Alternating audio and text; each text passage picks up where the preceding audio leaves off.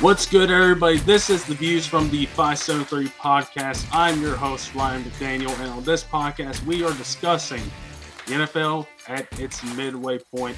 And joining me and talking about the NFL at this point, I have with me one of the co hosts of the ADP, the Average Dudes podcast, Matt Mormann. Matt, how are you doing? Hello, Ryan. I'm doing pretty good. I uh I'm in beautiful, snowy, uh, cold Minneapolis, Minnesota this evening. Uh, I'm traveling for work, so I'm uh, a little sniffly with the, the weather up here. So you have to excuse me on that one. Uh, yeah, no, it's going to be a brisk 30 degrees outside tomorrow when I'm outside the Oof. entire time. So, you know, f- feel for me on that one. But hey, maybe I'll see Josh Dobbs while I'm out and about today. Yeah, maybe you'll see Dobbs, you know, guy that needs to get accustomed to Minnesota here pretty quickly. And uh, we were talking pre-show man, what the shift from Arizona to the desert going up north. And it was like, what is this? Yeah, about a uh, 60 degree drop pretty quick here. it's only gonna get worse. We're actually talking about during the drive on the way up here how like from now on, like in Missouri, we get the occasional like, hey, it's winter, but here's that random 70 degree day, right? Right. Um, that doesn't happen in Minneapolis. Like it just now it's cold and it will be cold until March. And even then, yeah. it might still, it'll probably still be cold. But I think at that point, it might have like a day or two of relief. Uh, hey, at least it's consistent, unlike the Missouri weather. and you know true. what you're going to get. You know what you're going in for. That's true. Yeah. Um, so yes, we are talking about the NFL at the midway point. We are week we are going into week nine this upcoming week. And so we are eight weeks through of the season already. And we had the trade deadline, and that's kind of where we're going to start off. We had the trade deadline on uh, Tuesday, and there were some names that were popped up, up that popped up, like Saquon uh, a couple times, and DeAndre Hopkins and Derrick Henry. But a couple of those that were that have popped up did get traded, like Chase Young, who's going to the 49ers. Uh, you see all these deals, Matt. Which one you think? Uh, which one caught your eye? Well, I think the Montez Sweat deal is the first one that was kind of the big blockbuster of the day, and it was kind of a surprising deal because, like, I, I get it in that the Bears were not going to be able to draft a surefire, immediate impact player the level of Montez Sweat in round two. I totally no. get that. I totally agree with that. Um, However, if you look at where the Chicago Bears are at right now, they, to me, don't need to be spending a draft pick and money on a Montez Sweat when maybe in the offseason, probably not Sweat, right? Whatever team he landed on would probably be signing him if he were traded or he would be tagged by uh, Washington. But they would still be able to use that second round pick, have a cost controlled player. And by the way, that pick's going to be a high second round pick. Um, I don't know why the Chicago Bears are addicted to trading away second round picks, and those picks end up being in the top five of the second round. Like you're not a contender, guys. And so that's the part of it that to me just made it really strange. Is I totally agree. There are teams in the NFL who should have been trading a second round pick for Montez Sweat. I yes. don't I do not think the Chicago Bears are at that point in their life cycle. But that's been the thing with the Chicago Bears for years to me to me, the Chicago Bears, um, you know, Justin Fields and his problems. I think I even said it on a Views from the 573 podcast. I did not like the Justin Fields trade because they did not have a roster around him, and you gave up a first round pick in the future to get that deal done. We've seen what's mm-hmm. happened there now, where uh, they've had they lucked out in a way, and that they had the first overall pick to get DJ Moore in, um, and now you're seeing those exact same fruits come to fruition with uh, Carolina doing basically the exact same thing to move up for Bryce Young. Now they're like, well, hey, we need a receiver for Bryce Young. Well, you trade your next year's first round pick to get the quarterback. and so to me, just the Bears are not in the position to make that move, make that trade. And like I said, yeah, I, I think Montez Sweat's a really great player. And I totally I, I'm happy and I feel justified by the fact that he went for more than Chase Young because I do think he's better than Chase Young. And uh, I think that's a much better trade by the 49ers, not just being lesser draft capital, but just draft capital that made more sense, right? The team makes more sense. Um, yeah. To me, those are the two big deals. And those are definitely the two big ones that caught my eye. Yeah, you know, it feels like I remember us talking about the Bears all the way back in, you know, during talking season in the spring, you know, when they made this deal to, you know, get DJ Moore and, you know, the investments they were making. And it feels like we're all the way back around on that.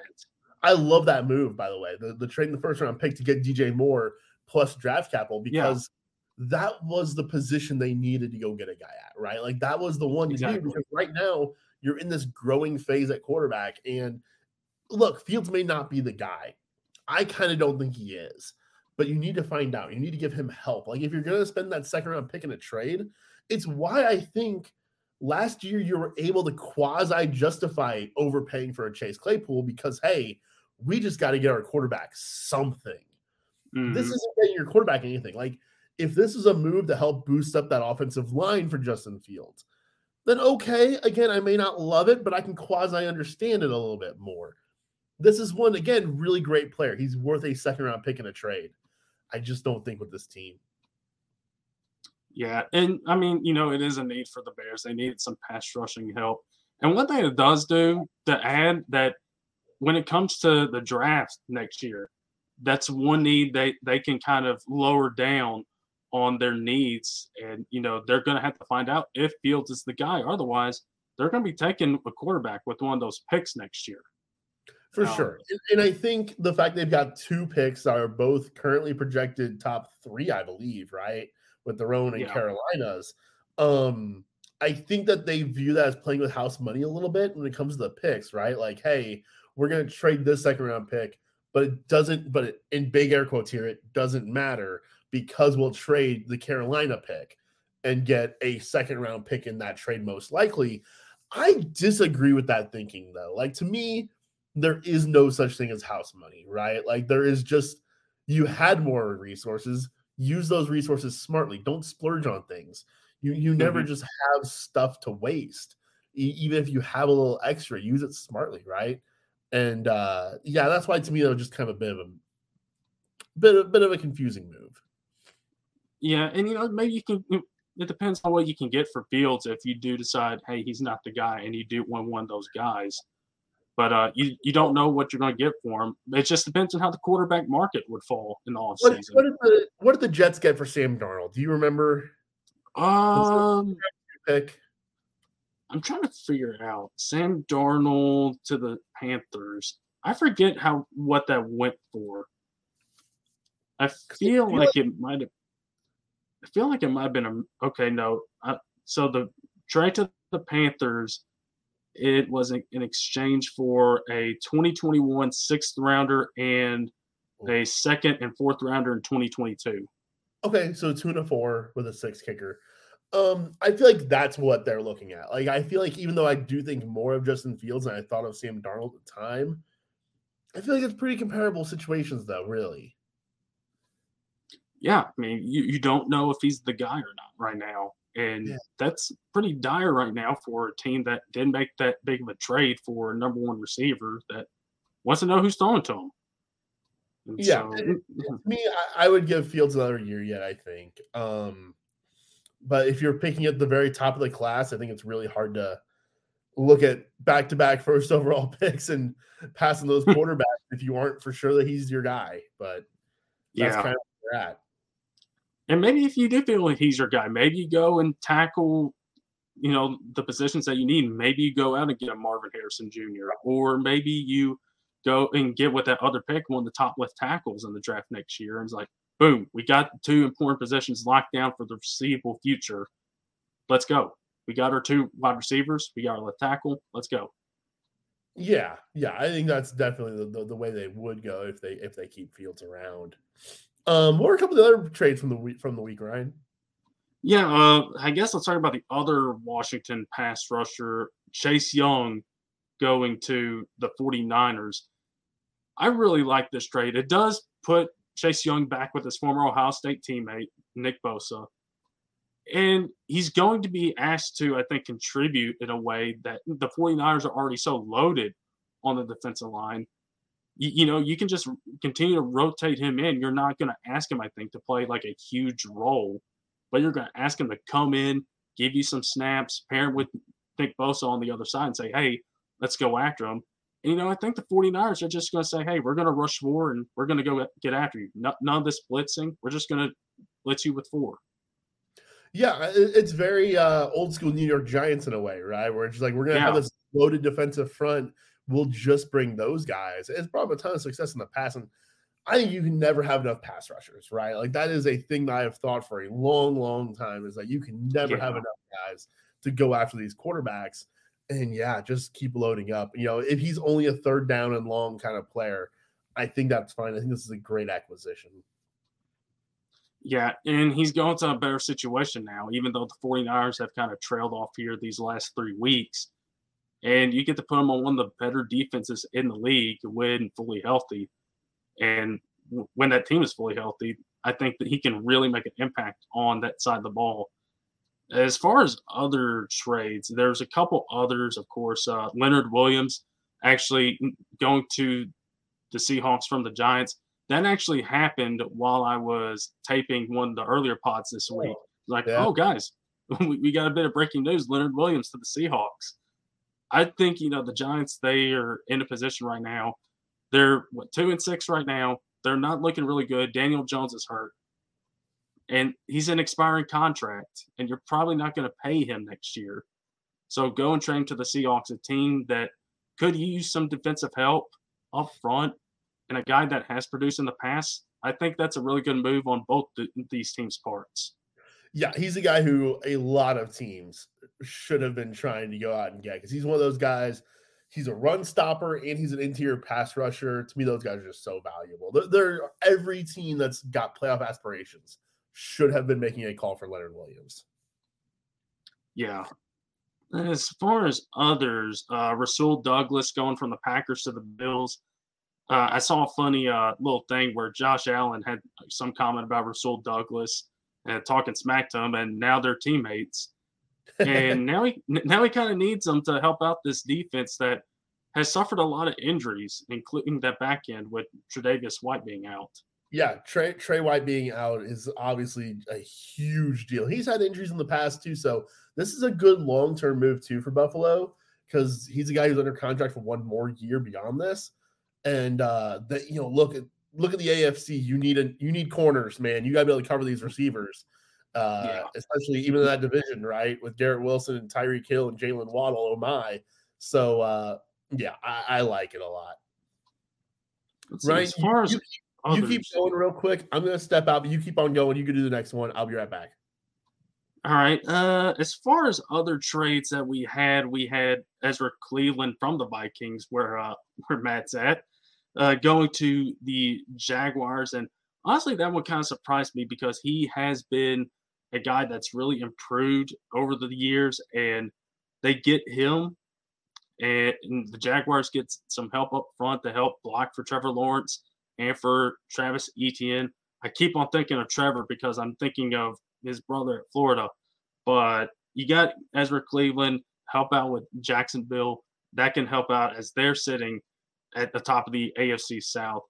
And then some of the other trades, you got Dobbs going to Minnesota, which that's a big deal considering the Kirk Cousins injury.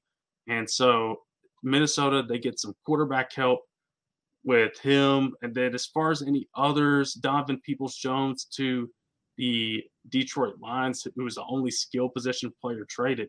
So yeah. other than that, it, it, was pretty. It was a pretty big day for defensive players, to be honest. They were all traded. Two two quick things there. Uh, number one, the Vikings. Uh, I guess it's really hard to tell a team that they should quit trying, right? Like midseason, especially yeah. one that's you know, they're, they're not totally out of it um, because the NFC wild card situation is pretty open, right? Like, so I get it in that regard. That you know, hey, let's make the desperation trade here for uh for Josh da- uh, Josh Dobbs. It feels a little bit like when they traded Teddy Bridgewater, uh, or not traded Teddy Bridgewater, they traded for uh, Sam Bradford, right back when uh, Teddy got hurt. Um, mm-hmm but I know they're 500, so like you don't want to just totally tank. To me, this team was going the wrong direction, though. Don't you want to see what you've got in the rookie Jaren Hall um, right now? And maybe it's nothing. Maybe it's totally nothing. To me, yeah. they were a team that I thought the Kirk Cousins injury said, let's blow this thing up. Like, let's trade away. Um, Danielle Hunter to me was just the obvious one, right? Like he and they yeah. did trade away Ezra Cleveland. So like you did make a sell while also making a mild buy to I guess the idea of Josh Dobbs being competitive, right? Um, mm-hmm. and, you know, maybe part of the idea is well, we want a competent quarterback to keep growing Jordan Addison and a guy who can maybe convince Justin Jefferson to come back on our football field this year. And maybe that's the case, and I can understand that too. But I, I don't know. To me, you're always better off committing in, in, a direction. And to me, they really kind of did a half measure each way um, with, with the trade off of Ezra Cleveland, but then still trading for Josh Dobbs on DPJ um, in the skill position. Yeah, that's the only one. And it's one of those things. The NFL trade deadline I expect nothing, and I'm still always let down, right? Like I, I feel like there was one time back in like 2009, 2010, where I was like, "Here we go, DeAngelo Williams is going to get traded, Jonathan Stewart time, baby," and then like passed, and I didn't even know it passed, and I was like, "Oh." So this is what the NFL trade deadlines are at. Like MLB trade deadline, where there would be, you know, Manny Ramirez. Trade to the Dodgers, right? Like all this craziness at the MLB trade deadline. The NFL one was always just like, did, did it happen?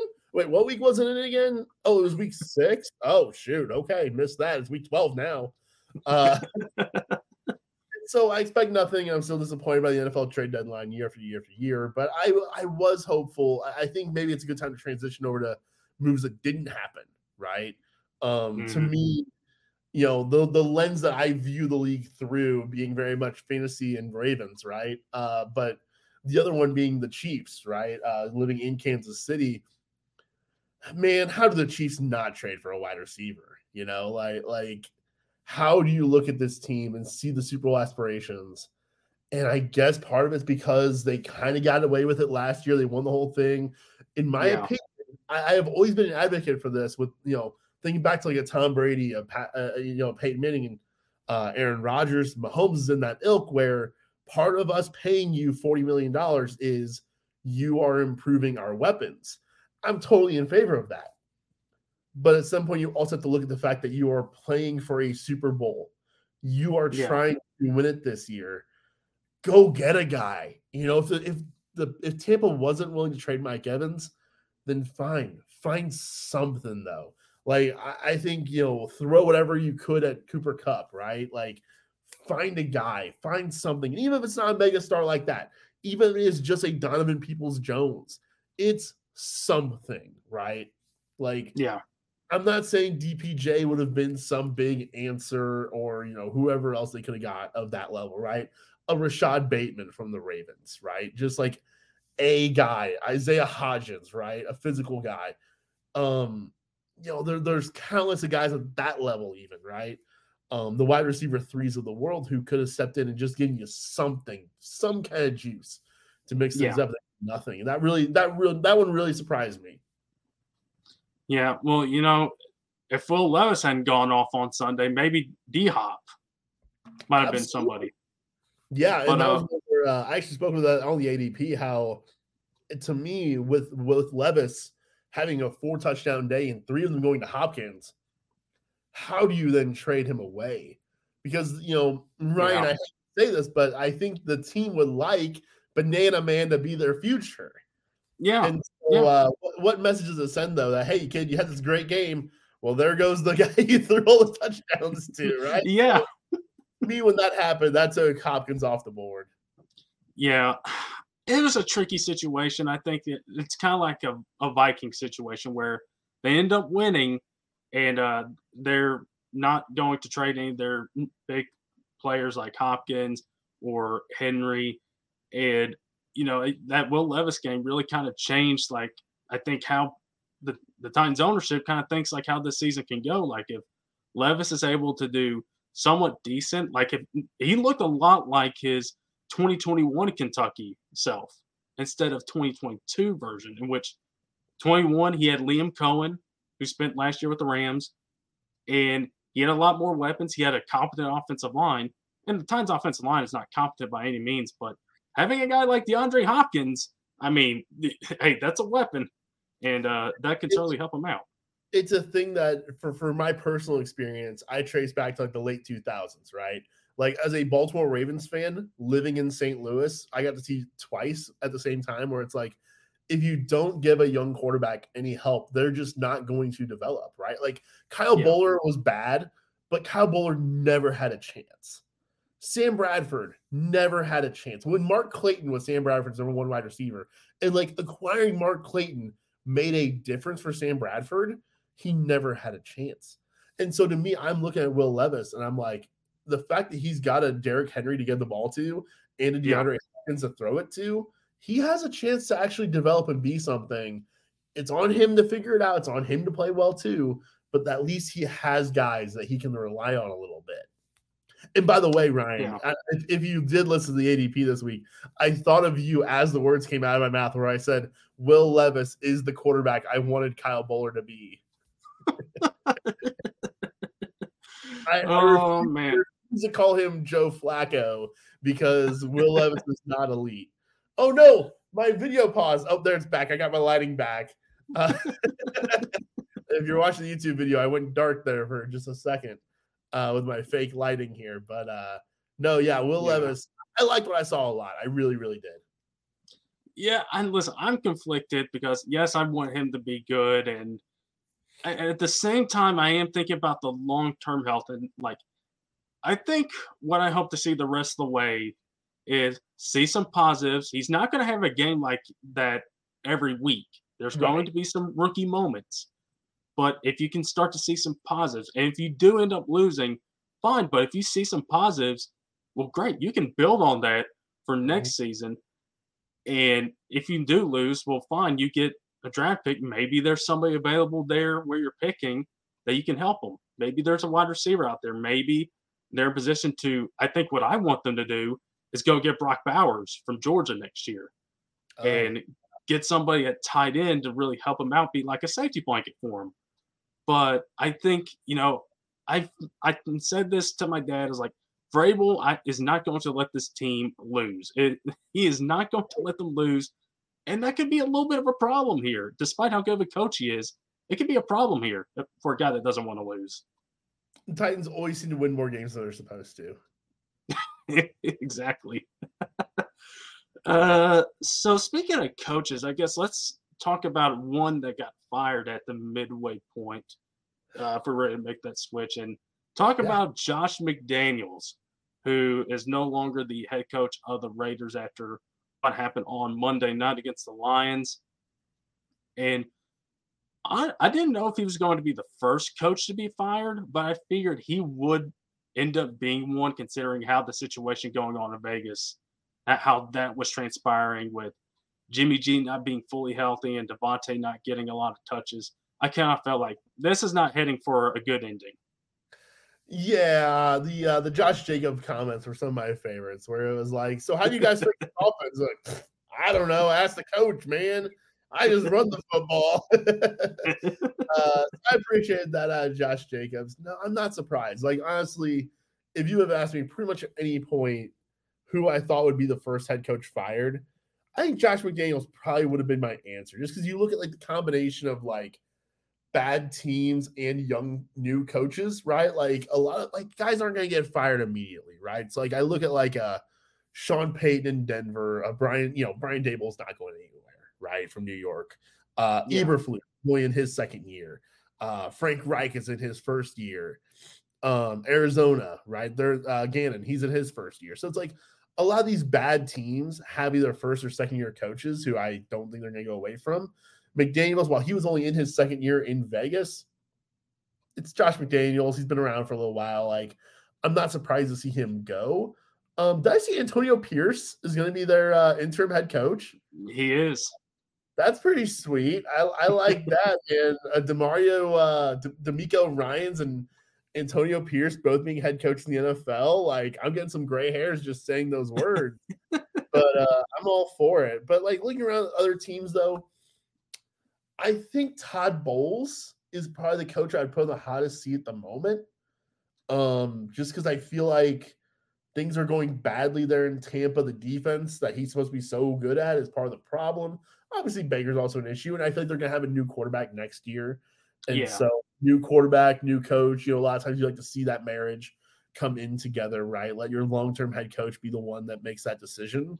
Um, Brandon Staley, I think, is also a guy who Yeah. could be on that hot seat too, for sure. Um, other than that, I think that's about it for me. Like Belichick's not getting fired. He may be he may be asked to retire at the end of the year, but like they're not going to fire Bill Belichick in the middle of the season, especially, right? So it's like I don't think I have any others that come to mind. Maybe even maybe Ron Rivera. I could see Rivera being on the hot seat too.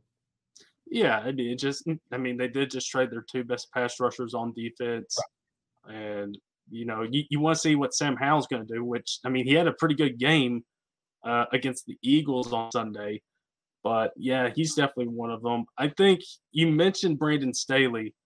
I think he's definitely one of them that I'm thinking of right now. Now, the Chargers did just get a win on Sunday, so that can help but they haven't looked all that great. And you know, that expensive defense that they've spent so much money on, it's had its problems and it hasn't looked all that great. And I was reading an article on the Athletic talking about how well, well, prior to Sunday, how well the Rams defense was doing before Dallas happened. And then the Chargers defense, and compared like how much they paid their players. And it's a, a drastic difference. Like the Rams are only paying Aaron Donald big money on that defense, and that's it. And they're performing really well. But you look at the Chargers defense; they got all these guys are paying Bosa, Mack, um, you know, Derwin James. They're paying They a lot of those guys big time money. Jackson. They paid JC Jackson go away. Yeah, yeah, exactly. And they traded him.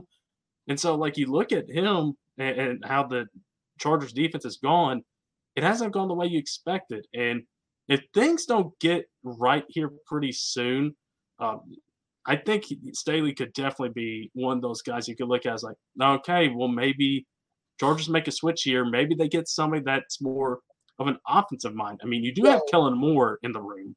That's exactly where I was gonna go. I was gonna say conspiracy theory in me here of Kellen Moore chose the Chargers, knowing that Staley would be on the hot seat, and knowing that his head coaching audition could then be linked to Justin Herbert. Right, like that's a Yeah. pretty good audition uh, teammate to have. Yeah, definitely. It, and so we'll see what happens with Staley and Chargers down the road. I mean, we'll have to see. But they, I think, if you have another showing like you did against Kansas City, I think it's not going to be a good sign for Staley and for things to come. But I think, yeah, I'm with you on Riverboat Ron. I'm with you on Bowles with how things are going in Tampa. Like you said, the marriage between a new head coach and a new quarterback. That's ideally what you want. And that applies for Washington too. Yeah.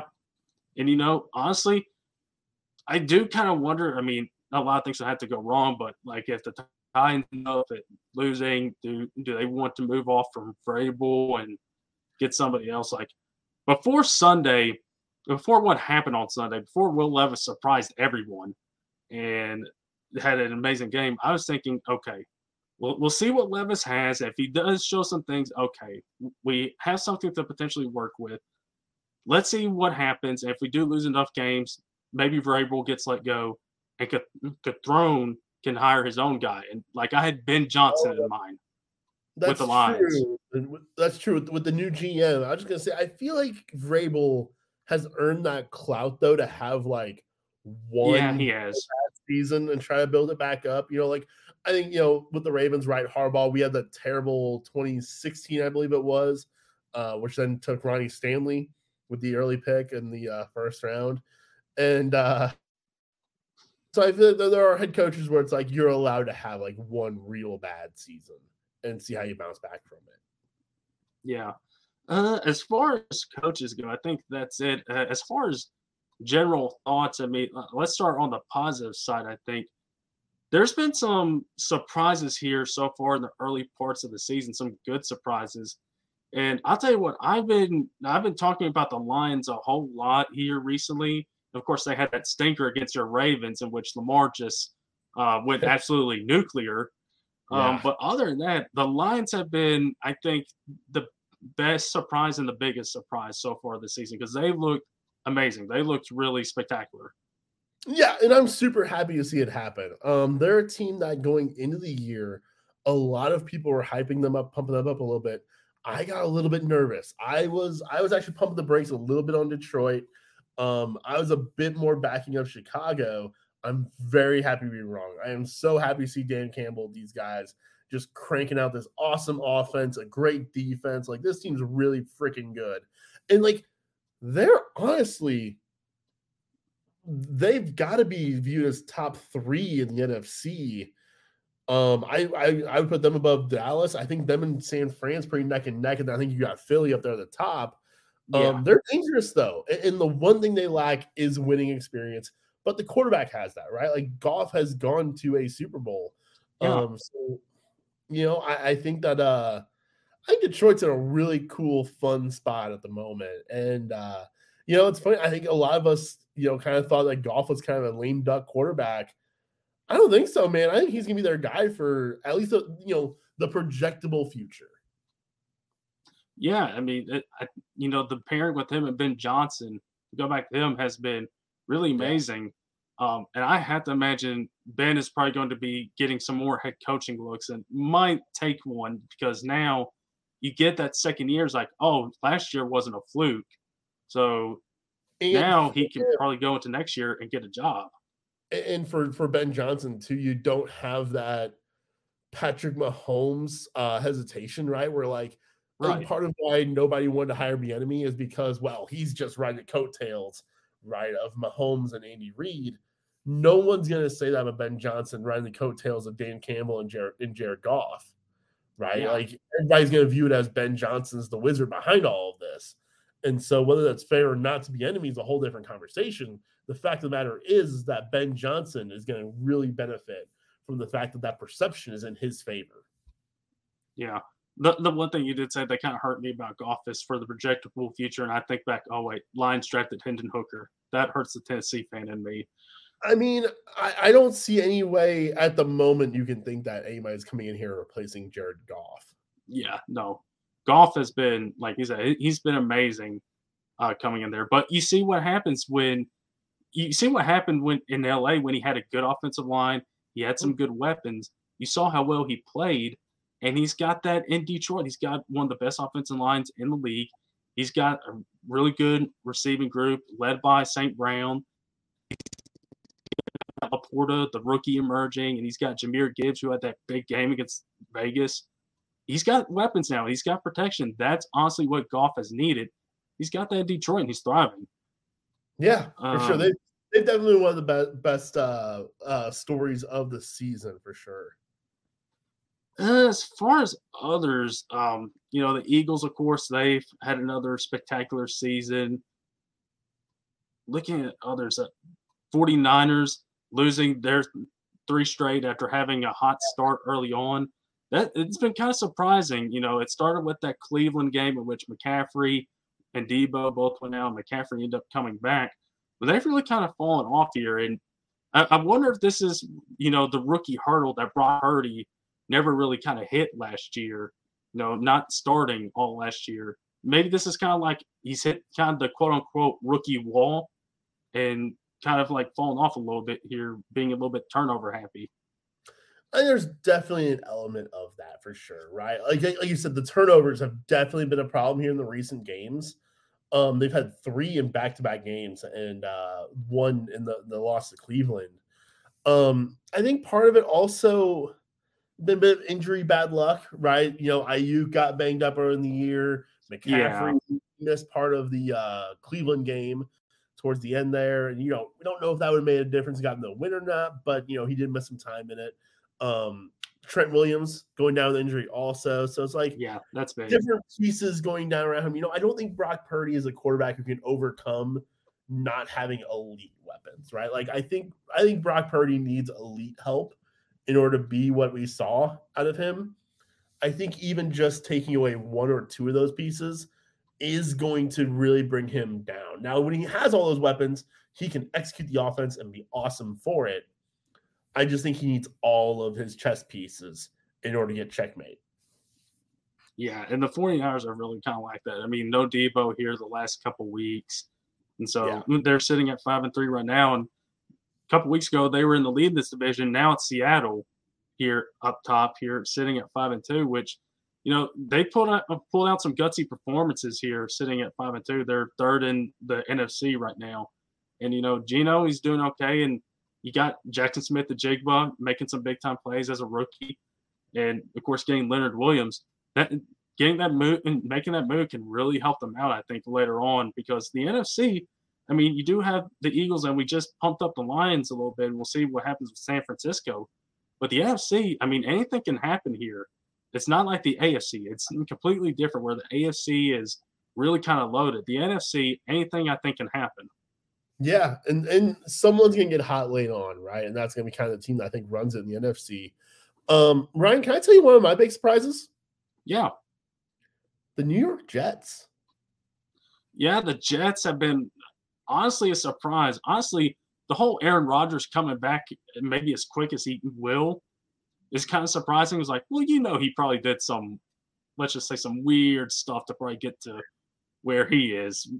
Um, I don't know how many but, darkness retreats he went on. you know, you gotta be in a dark room for a long. It's, it's like uh, like like photo development, right? Like you gotta put the the picture in the dark room so it can uh, develop the film. Yeah, you gotta do that with Achilles tendon. Your Achilles tendon in a dark room and it'll just grow. but no, like this team was supposed to totally suck, yeah. and they kind of haven't. Like they gave the Chiefs a game on that Sunday night game, and they've won three in a row since. And it's not like they're playing fantastic and they're great and they're this juggernaut, but this was a team that was supposed to roll over and die. And maybe they lose that Giants game if, if Daniel Jones is even healthy, right? Um, and they'll probably lose this upcoming game against the Chargers, but like they beat the Philadelphia Eagles, you know, like that was not supposed to happen. And yeah. now, speaking of players coming back from injury, now we're at the point where Breece Hall is going to be fully unleashed for the second half of the season, right? Like this, if you were in fantasy, this is kind of always the plan for Breece Hall was, hey, get me to like week eight, get me to week nine, get me to week 10, and yeah. let him win me a championship. I think that's kind of the Jets' plan here is now we're at that point of the year where it's been a year since Breece Hall's ACL injury. Let's let Breece Hall just totally run this offense. And the defense is awesome let's just follow that formula and let's go win some games here in the second half. And let's maybe, I mean, gosh, we, we talk about the AFC being so good. Eight and eight might squeak you in, you know, or I guess it'd be nine and yeah. eight, uh, you know, now, but like I, that could squeak you into a playoff spot. Yeah, definitely. Jets have been a surprise like you. I thought they were going to pretty much lay down and die and just be one of the worst teams after because I mean Zach Wilson not the most right. spectacular quarterback, but I think the key thing here is he hasn't lost them games. He's been consistent and he hasn't made any big time mistakes in which it's kept the Jets in games and gave them the chance to win with that running game led by Breece Hall, with that defense that has all those stars on it. So I, I think as long as Zach Wilson can be a guy that doesn't make big mistakes and doesn't lose you football games, Jets, I think, could be like what you said, be a nine and eight team and kind of sneak its way in here. Is like, well, what? How did that happen? Yeah, yeah, definitely. Uh, as far as the AFC, can take we, a look uh, at it. I say, can we just take the temperature real quick on the uh, the Baltimore Ravens? Yeah, how are you feeling about them? So, okay, I feel bad about saying this. Um, I think the Ravens defense is incredibly overrated. And that makes me feel bad, Ryan. I don't like saying that. um look, it's been really good. Um, as I try and I struggle here to pull up the stats here. Here we go, team defense. Um, they've been one of the best defensive units in the NFL this season. That's an undeniable mm-hmm. fact they have. Um, I look at the opponents here. Okay. The Texans in week one, CJ Stroud's first game as a rookie. I've been super impressed with CJ Stroud. Uh, yes. Uh, but it was his first game, though. They played him in week one. Then you have the Bengals in week two. Joe Burrow still incredibly gimpy, gets re injured at the end of the game. Then you have week three, where you take on the Colts, where Anthony Richardson is out. You get Gardner Minshew. Week four, you get the Browns. Sean Watson is out. You get Dorian Thompson Robinson. You get the Pittsburgh Steelers. good quarterbacks are out. You get Kenny Pickett, their starter, but he's a bad quarterback. Week five, you play the uh, uh or rather the week six, you play the Tennessee Titans, where Ryan Tannehill gets injured. Uh, was yeah, I was in the Ravens game, right? Yeah, it was. Yeah, and so Malik Willis comes in midway through the game. Uh, then you have the Lions game. Your one test, you pass with flying colors. Absolutely. 100% of that test, no notes. And then you get Arizona, no Kyler Murray, you got Josh Dobbs. Ryan, this defense reminds me a whole lot of the 2019 New England Patriots, if you remember mm. that one, where the first half of the season, they played nobody. And then they played the Ravens on a Sunday night football game. And that was during Lamar's MVP season. Lamar absolutely torched them, and they fell apart in the second half of the year. I think I'm pointing at week 11 being the uh sun, the, the night game against the Bengals, the uh the Thursday night. That's Thanksgiving game, isn't it? Uh a game against the Bengals. I'm worried that that's their Ravens moment from the 2019 Patriots. Um, because at that point, then Burrow's healthy, right? And I think that yeah. that could be where it really starts to uh, be the downfall of things. Um, the, they lead the league in sacks, but when you look at uh hurries and like hurry percentages, right? So I think hurries, I think, is a much better indication of how good your pass rush is, right? Like they lead the league in sacks, they've gotten there, they've gotten those sacks, but they are literally dead last in hurry percentage. How does that happen? You look at QB knockdowns, they're kind of middle of the pack in QB knockdowns. I think it's a lot of because the Ravens are doing very timely, smart, disguised blitzes, and it's mm-hmm. working against these backup quarterbacks who don't see it coming, can't read it. I think once you face these better quarterbacks and just better offenses as a whole that can adjust that kind of thing, that's when you're really going to see things happen. That's why I really was pushing hard. The Ravens do not need to trade for a running back. They need to trade for a pass rusher. The Ravens should have been the team to go get Montez Sweat, to go get Chase Young, yeah. to get Danielle Hunter. Don't rest on the fact you lead league in sacks because you're not getting – consistent pressure. When you're sending pressure, you're getting home and you're getting it. But yeah. it's not happening consistently enough for me. And uh, I think that's going to be their downfall. Yeah, that game's going to be one to keep an eye on, considering the Bengals right now. I mean, Burrow is looking like he's yeah. getting to that point where he's healthy. And, you know, that could be a, a game to watch as far as like, okay, how's he going to do against this Ravens defense and how the Ravens defense is going to do if they do good in that game, do you think that quells any of your worries if they do well in that game against Burrow and company? It probably does. Um, I think the following week, yeah, the following week they play the Chargers. I think those are kind of the two games to me. Now, even this week, they got Seattle this week. This is a big test week. This is one that I want to see the litmus test here, right? Like if Geno and all those weapons in Seattle have some success against the Ravens, my alarm's going to be going up a little bit higher. If the Ravens can really stifle them, hold them to under 20 points or so, I'll be saying, okay, maybe I'm wrong about this, and maybe maybe I'm being a big old worry wart, and they'll be fine, they'll be great. but uh, no, that's definitely my concern. And interestingly enough, I, I actually am really excited about this Ravens offense. Um, I think they're gonna they they need to expand Zay Flowers' usage and not just give him passes that are a yard from the line of scrimmage. Like, don't Rondale Moore him. Let him go down yeah. the field and make some plays. We have seen it at times this year. He can do that. Don't just make him run down more. Let him go down the field and make some plays and get some separation because he can do it. Yeah. I remember us talking about Zay and you, you know, you're not feeling so hot about it. And, you know, look at what he's done now. He's done really well so far as a rookie. He has, but I am the things that I was worried about are there too, though, where a lot of it is very much designed to get him the ball short. And I think this last game he had five catches for 16 yards, right? So it's like it's great mm, PPR yeah. game for fantasy. It's yeah, you got five catches, that'll help boost it a little bit. 16 yards doesn't help your team though very often if you're the Baltimore Ravens. So no. that's definitely I, I want him to be more than just a trickster. I want him to be a real wide receiver. Yeah. Um, as far as other teams, you know, we mentioned the Bengals. I mean, they have been a surprise team or anything like that, but they're starting to get really hot at the right time. As far as anybody else, I mean, we, the Bills, we, I remember us talking about it in like preseason or like during talking season or whatever, and talking about the Bills and how we felt about them. And I think, you know, one of the things that's really kind of hurt them right now, especially right now, is those injuries, particularly on that defense.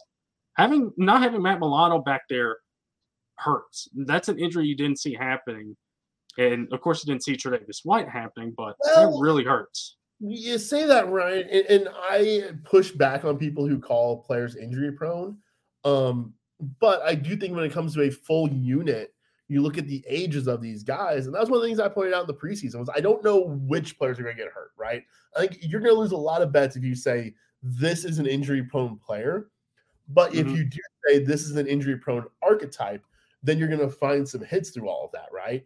And so uh, I, I, think that I, I, looked at the Bills defense going into the season as being such a veteran unit and a, a unit who's had injuries, right? Both Tre'Davious White and Matt Milano have had significant injuries in the past.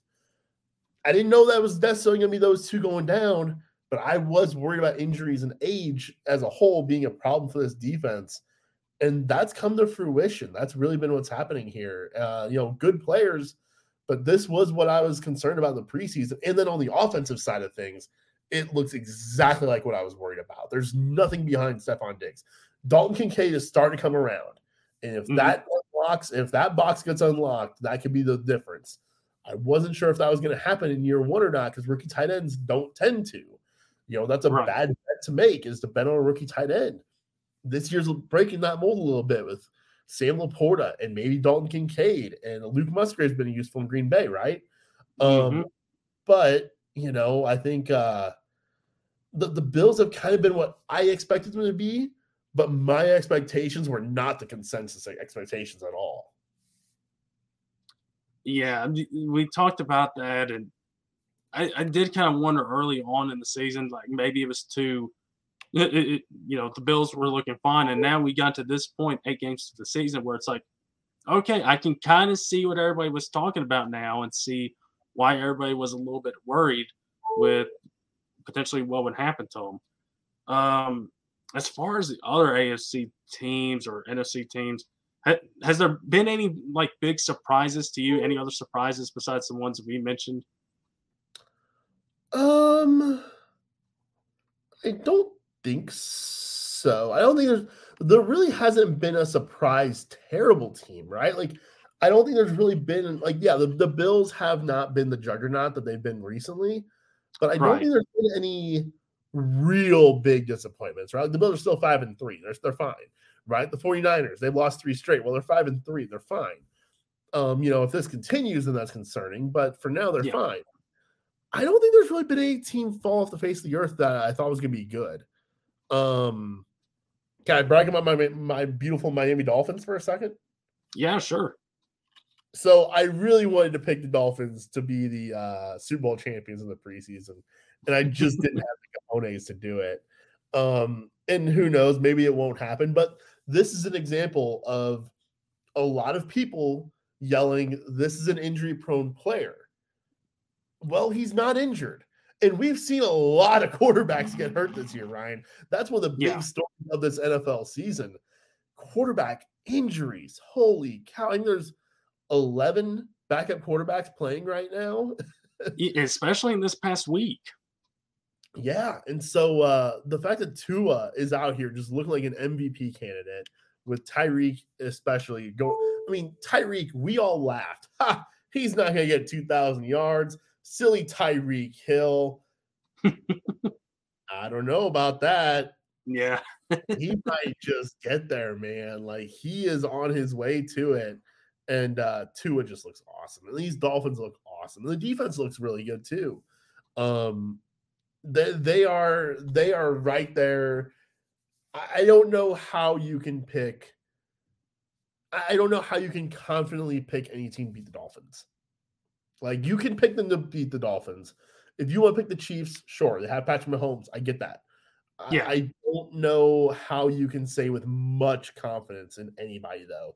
And by the way, that goes for many teams, right? Like I could not say with much confidence the Dolphins would beat the Chiefs either.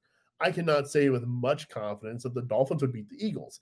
That's the company they belong in. That's my point. They belong in that company. Yeah, and you know, they had that matchup at Philly, and looking at how, how they've faced these winning teams this year, they're 0 2 against them, and they've been outscoring them.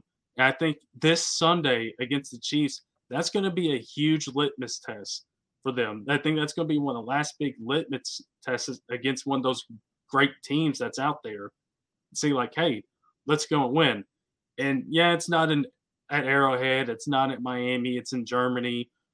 But you still need to take note of it because as the Dolphins do win, like depending on what happens this upcoming week, they could sit at the top of the AFC if they pull it off.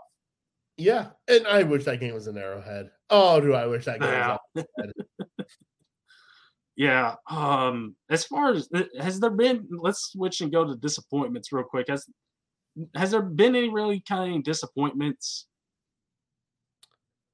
Um, as far as teams as a whole go, I don't really think so. I mean, Green Bay a little bit, I guess, uh, but I think there was equal reason to be concerned. Uh, I'm not disappointed by New York. I expect the Giants. This is. I expected them to be a garbage fire. Um, but I figured they would be this way even with Daniel Jones, but his injuries kind of give them a bit of a pass in that regard. Um, you know, like the Rams, like, you know, they're three and five. I didn't really have much expectation for them either. I guess Chicago, right? Like I picked Chicago to win the North, but I had said at the time like they could finish last, right? Like they yeah. they they had this potential too, right? Like as much as I was hopeful that Fields is going to be Jalen Hurts and that this team would be really really good. There was this this was in the box too, though, right? Like I knew that going in that if I dive in this dumpster, there might just be garbage. yeah, I, what the, how we talked about the Bears in, earlier in the offseason, we we thought you know there would be a little bit of improvement. They did what they need to do to help Fields, but just hasn't necessarily translated so far. Um, yeah, as far as looking at any teams that have been kind of disappointing, it is kind of hard to find any right now. I mean, everybody, you know, you look at the standings and it's kind of like what you expected. And, you know, there's some teams that have some rough starts, but it looks like they're starting to, you know, get a handle on things. That, you know, going back to the Bengals again, you know, um, I think, in fact, thinking back on it, I think I picked Bengals 49ers as my Super Bowl. And, right. uh, and I think I had the Bengals winning it. So if any if Sunday was any indication, you know, maybe 49ers get their stuff together, the Bengals start to get hot, and maybe we have that and we get round two. But yeah, Burrow's getting healthy at the right time, and everybody else is getting synced in and locked in, ready to go. Uh, as far as other teams, I mean, Eagles have been good, seven and one, you know, but and none of really disappointments. I don't think. I think everything's kind of stacked up, you know, where it is. Well, and, real quick aside, Ryan, I know we touched on the uh the quarterback injuries, um, but I just think that this season is it just because I'm in this fantasy football bubble? Um, injuries this year are just absolutely more ravaging than I can remember. Yeah, well, it, has been you know we talk about quarterbacks, the the running backs position. I know that's been something we've kind of discussed in you know group chat or whether you and Tanner on ADP is the running back position. And like there's been a lot of guys that have gotten hurt, and you're kind of have to you know find some random guys on the waiver wire to help you out for a week. They're like, yeah, there's been just a ton of injuries here. That's you know that's really kind of ravaged some teams and what they had hoped for uh, this season. But yeah, quarterbacks, that's definitely been one. It, it has not been great, and again, this past week was it was terrible. Yeah, yeah. I mean, Stafford, the, the Cousins one in particular, right? Um, yeah. but also Stafford, and then Pickett also for whatever that's worth. It's not like he's going to play on Thursday though. Yeah, uh, I cannot wait for the for the Ryan and Peter Bowl that I forgot was going to be on Thursday night. Yeah, how about uh, that, Ryan? Both of the times where the Titans face either the my Ravens or Peter Steelers, it's been on uh, standalone games. Yeah, how about that? You know, I expect them to lose. I saw a stat where like they have not won in Pittsburgh in a long time, and uh, I think that's going to hold. But I this is not the Peter and Ryan Bowl that I would have wanted. I would have wanted it to be like we talked about Penn State and Tennessee, but uh, I guess we're going to have to continue to wait for that for a little bit. You know, speaking of bowl games, you know, Rebecca and I are going to have a little bowl game of our own next week. with Tennessee Oh. and Mizzou. Yeah, after uh, after Mizzou knocks off Georgia, right? Oh man, I said this. Uh, I'm well. I'm going to say it on the pod I'm posting Friday. I think it's going to be like at this time last year, Tennessee was ranked number one. Georgia was ranked below them. They went to Athens. Georgia probably ticked off like, hey, let's go beat them. No, it's a little bit different situation. But Georgia, their number two is like, hey, we should be number one over Ohio State. So like, oh, who can we take that out on? Oh, here comes Mizzou. Perfect.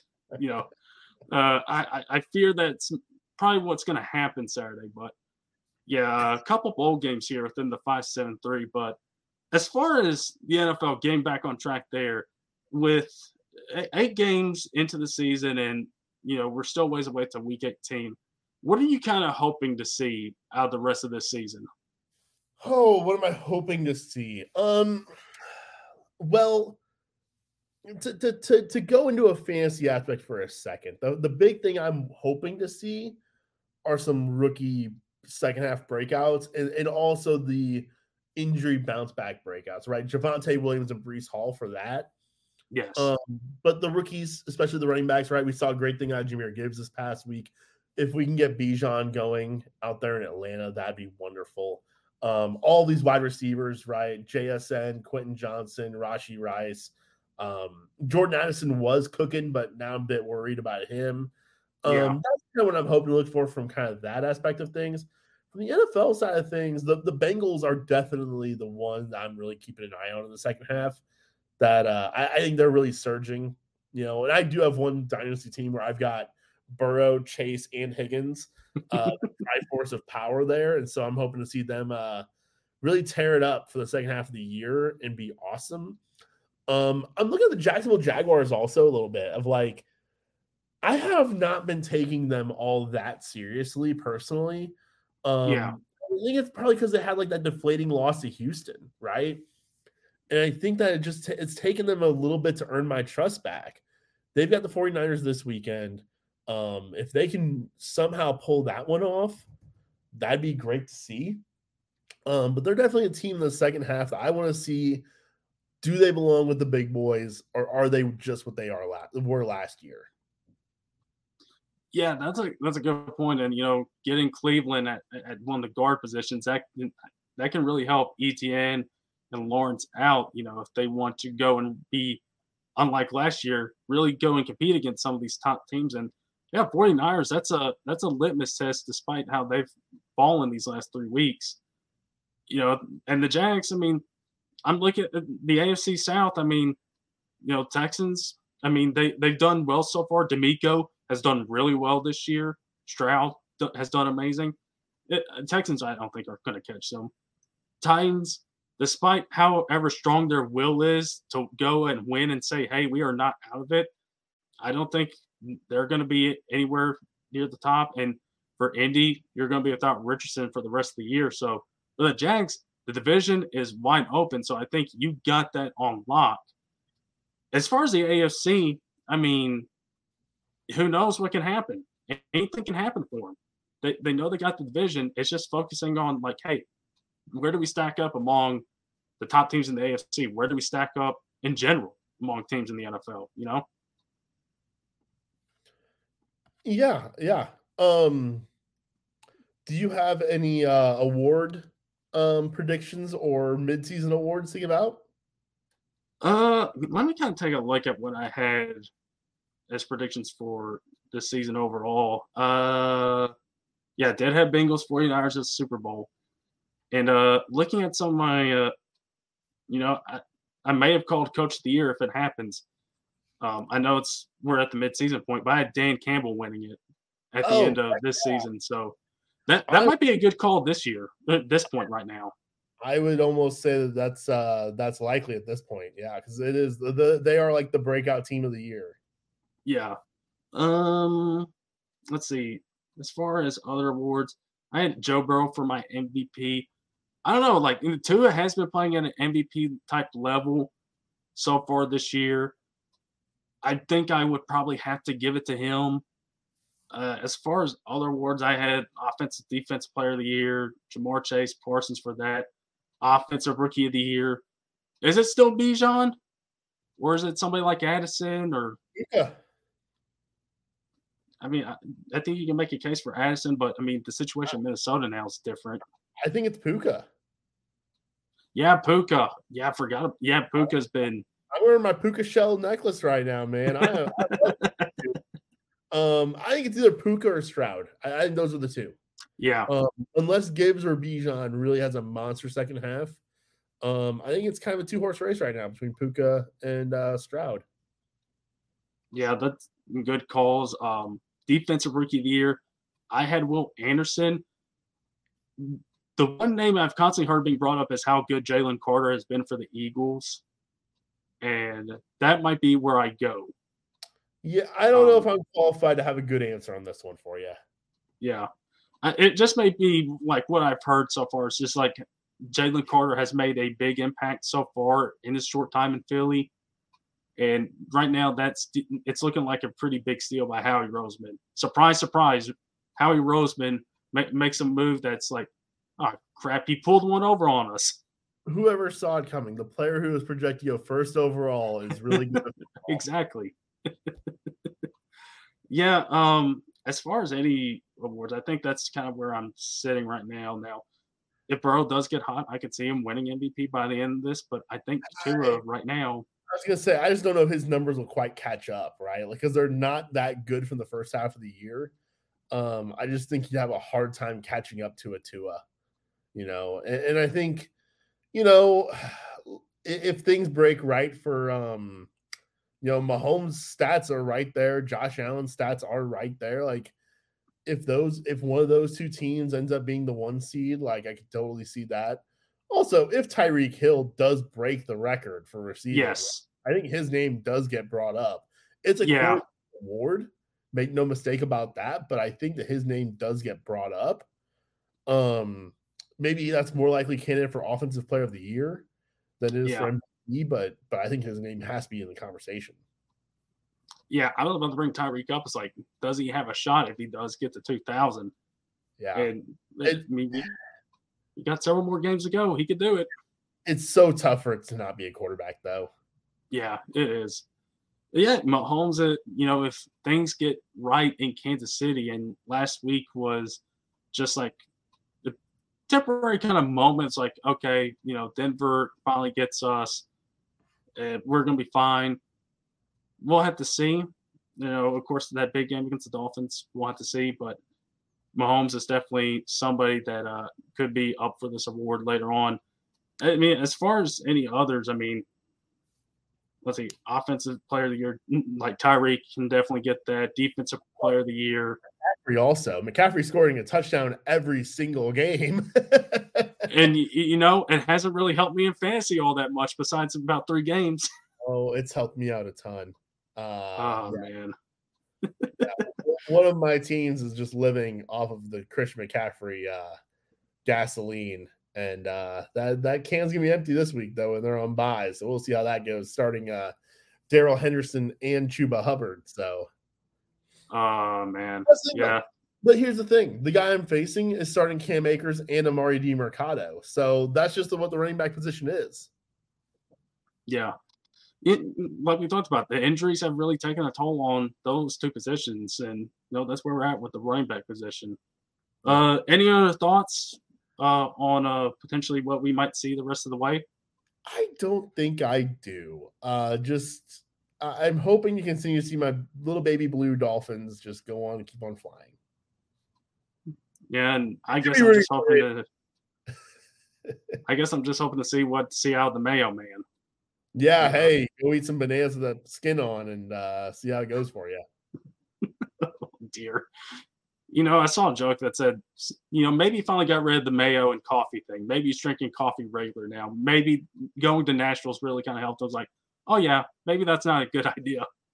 I think that that's the the the, the key. I that's the that's the thing. I think you're going to see Titans fans everywhere start to do these things.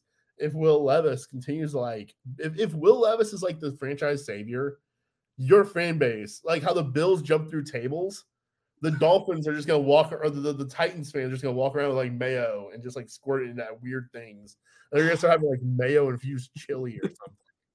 Oh man, you know the the Vols have a thing with that mustard bottle a few years ago, and now we might be having the Titans with Mayo. At this point, I won't be surprised if oh if the Grizzlies or the Cardinals get something with ketchup involved. You know, it's just like let's just get all the condiments involved here, uh, man.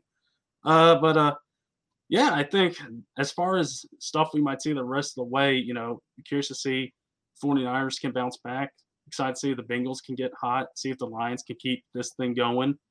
But uh, as far as other than that, yeah, it, I think we're in for a treat the rest of the way and seeing how all these teams do and see how both of our teams continue to do. See what happens with your Ravens if that defense is going to be facing some tests here in a couple weeks if they can stack up to that and uh, see what my rookie quarterback can bring. Uh, so exciting times here, I think, for the next uh, several weeks.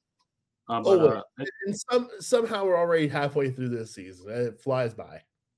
It always flies by, you know. I, I was thinking about it as far as in terms of uh, college football, where we're at. And like we're already at November. We're already towards the end here. I'm like, man, it feels like it just got here. It feels like I was just at Nashville for Game One against Virginia, and like here we are in November and getting ready for all this cold weather that's finally about to arrive after all this time and uh, get here to the nitty gritty with uh, some NFL football. So, uh, yeah, it should be a fun rest of the way. Uh, I do want to say, while I do have you on, I do have a little bit of a fantasy thing that I've been thinking about.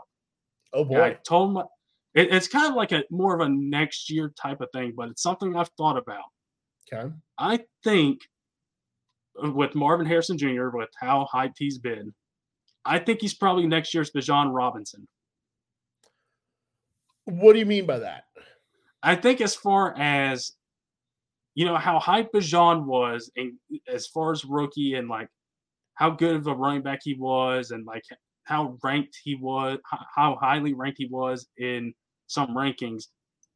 Marvin Harrison Jr. could have some of that hype. I don't know necessarily because running backs and wide receivers are different in fantasy. Right. But I think as far as rookies coming in, I think he can come in that that same regard, but just you know a different position. Um, I'm trying to see real quick. Yeah, got okay. So in one league that I just have quick access to, looks like Ja'Marr Chase went like 72nd overall. Um, because I'm just thinking off the top of my head, Chase is like just the easy one to go look up and see where he went. Yeah. Um, it, it, it's tough because he needs to fall into. It, it's easier to project a workload for a running back right out the gate. Yes. You know, like like even Ja'Marr Chase, you know, like it does take a bit of time to get that wide receiver going the rookie year, and then they're amazing the second half, right? Think about Justin Jefferson, right? Like it took like four or five yeah. weeks, boom. Odell Beckham, right? Took like four or five weeks and then boom. Um, so I think that's hard to project with a wide receiver to be that high up, but I like it. I mean, like Ryan, you know better than I do with college football. I'll I'll catch up in March, right? But like, yeah, is there any chance that like I sit here, I can only name you two players: Caleb Williams, Marvin Harrison junior mm-hmm. Is there a chance Marvin Harrison is going second overall? Is there any chance of that? I mean, I definitely think so. I mean, I was just looking at mocks today just because I was curious, and I saw one mock having the Cardinals at one and saying, "Hey, we're going to pass on the quarterback, and we're taking Martin Harrison Jr. at one." Is it that um, high? Yeah, like there's. It just depends on the team. It depends on if it's a team like the Cardinals that feels like, "Hey, we're fine with Kyler. Let's just roll well, with Marvin Harrison." it, that's the thing though. I feel like you know, like thinking back to the uh Wentz and Goff year, right? Um, the teams with those picks didn't need a quarterback, so they traded out. You know, yeah, um, we we see that happen a lot, right? Where the team with one doesn't need it, so they trade out. Um, I'm just I was just curious if a wide receiver could actually go second overall because from everything I understand, Caleb Williams is still going to be the guy at one, right? I know he's yeah not lighting up the world right now, but it sounds like he's still just going to be number one.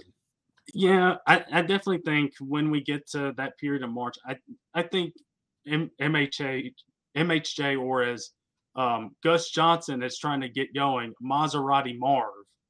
Um, That's the uh, I, I know he, he kept on. I forget which game it was. I think it was like during the Penn State game. He kept on trying to make it a thing. It's like, why is Gus trying to make this a thing? Um, I definitely think he could he could be second overall. It just depends on which team. I mean, who knows? Maybe the Bears have those back to back picks and they take Caleb and Marvin. If you're the Bengals, you trade you trade Tee Higgins and like two first round picks, right? You'd be like, hey, take this guy and pay him, and take our next first round picks, and we'll just take that one, and we'll pay Chase. You know. I mean, hey, I mean, when the Bengals weren't doing that all that great, it was like I saw a couple mocks that said that would be insane if they got MHJ. Wouldn't that be amazing? Oh gosh. Oh man. Would... Probably the two star wide receivers that have come out in the last few years that have been like really awesome. Put them yeah. on the same team and put them with Burrow. yeah. It's almost like you'll pro- you'll probably see like LSU's offense back when they had Jefferson and Chase. It's like good luck stopping that. Yep. Um, uh, but uh, yeah, that's kind of one of the one fancy question I had. I mean, you, you are part of the ADP. I kind of had to ask a little bit of a fancy question here. yeah, I guess I just feel like it's so hard to project that for a rookie wide receiver to uh, step in immediately yeah. such a role, and also wide receivers. I feel like are so much more connected to the offenses, right? Like you want those receivers in good passing offenses. Um, I think Drake London's a great player. He's stuck in a low passing volume though, right? And just thinking about yeah. You know, let's say he goes to Arizona wouldn't be so bad, but let's say he goes to Chicago. Um, Carolina doesn't have a pick, but just you know, the teams that pick in that range tend to not be good uh, passing teams, right? Like we really yeah. caught lightning in a bottle with Burrow and Chase being paired up like that, and uh, you know, maybe maybe he is the wide receiver who could unlock a quarterback in that way that Chase did. Um, you know, if it were a if well, Houston doesn't have their pick either, do they? Right? No, this, no, they don't. I was gonna say if it's Stroud, they, ha- they have a pick, but I think it's Cleveland's. Okay, so we more middle of the road. Yeah, yeah, but yeah. if it yeah, Arizona would be great, you know, if it could, or, you know, if it's the Packers somehow, right? Like hook him up with Jordan Love, and then all of a sudden Love becomes great because of it. Yeah. Uh, but uh, yeah, that's kind of the one fancy question I had since I since I have you on, and kind of felt the need to ask it while I have you here. Uh, but uh, yeah, speaking of fancy ADP, Matt, where can people find you and Tanner at? Yeah, so follow us on Twitter at ADP Dudes on Twitter, and uh, follow us on we're on Spotify, App Podcasts, all that good stuff. Follow us. Um, you can find it basically searching either ADP, um, Average Dudes Podcast is kind of the easiest ways to find it. Um, the YouTube channel also, Average Dudes Podcast on there. And uh, yeah, be sure to give that a uh, follow, a like, a subscribe, all that good stuff. And uh, I usually do, um, I usually do kind of the early week stuff, and then Tanner does the later week stuff because of just how it works out with our schedules. Um, yeah. I'm on the road a lot for work on Wednesdays and Thursdays and Fridays. So Tanner usually has your starts and sits on Thursdays and Fridays. I've got your uh, Monday morning recaps, and I do the waiver wire uh, either Monday night or Tuesday morning, depending on what can work for us. And uh, we try to sprinkle one show in, in the middle of the week if we can. It doesn't always work out that way, but we, we always try to kind of give that one bonus if we can. Yeah, so there you guys go. If you haven't followed the ADP yet, what are you doing? Go check them out. Uh, definitely can help me and Peter out. Can definitely help me out. I got two teams that are, in one word, mid right now. Uh, so yeah, uh, that's, that's not the place you want to be. Uh, you never no. want to be in the middle, you know, all that kind of stuff. But the nice part is that uh, look, it just takes one, you know, waiver wire claim to go from being mid. Now all of a sudden, hey, here's De'Von Achane, right? Who we uh, yeah. recommended in the in the off season even for teams just draft and stash, right? Like things like that. Yeah, exactly. Yeah. So uh, if you haven't followed ADP yet, go and do that. If you haven't followed us yet, go check us out where you guys get your podcast. Check out the YouTube channel. You'll have the full video pod up as well. Check out 573 Podcast and can follow the pod on 573 Pods on X. I'm finally glad I said something other than Twitter for. I know. I, I still am just like in denial. Yeah, I think I did it twice in one pod recently. So it's like, They are yeah, they are set up the long game for an amazing April Fool's Day joke. like on April Fools, they need to like totally revert back to all Twitter things and be like, hey, look, guys, it's Twitter. And Yeah. then uh, go right back to X on April 2nd. oh man, that would be such a cruel April Fool's joke, man. Oh, Wouldn't that be amazing though? Yeah. yeah, it'd be amazing just to have it for one more day. And then the Mhm. next day it's like, ah, well, here we go. Yeah. freaking X. Uh, but uh, yeah, everybody, that'll do it for us here. Thank you all so much for tuning in. Uh, we'll be back tomorrow as we get ready for college football and NFL this upcoming week. As we talked about, lots of good games coming up on both. We also have a CFP recap and see where things are. We talked a little bit about James Harden going to the Clippers, so be sure to look out for that pod coming out tomorrow. But that's all we have for you on this edition of the show. Again, thank you all so much for tuning in, and we'll talk to you all next time.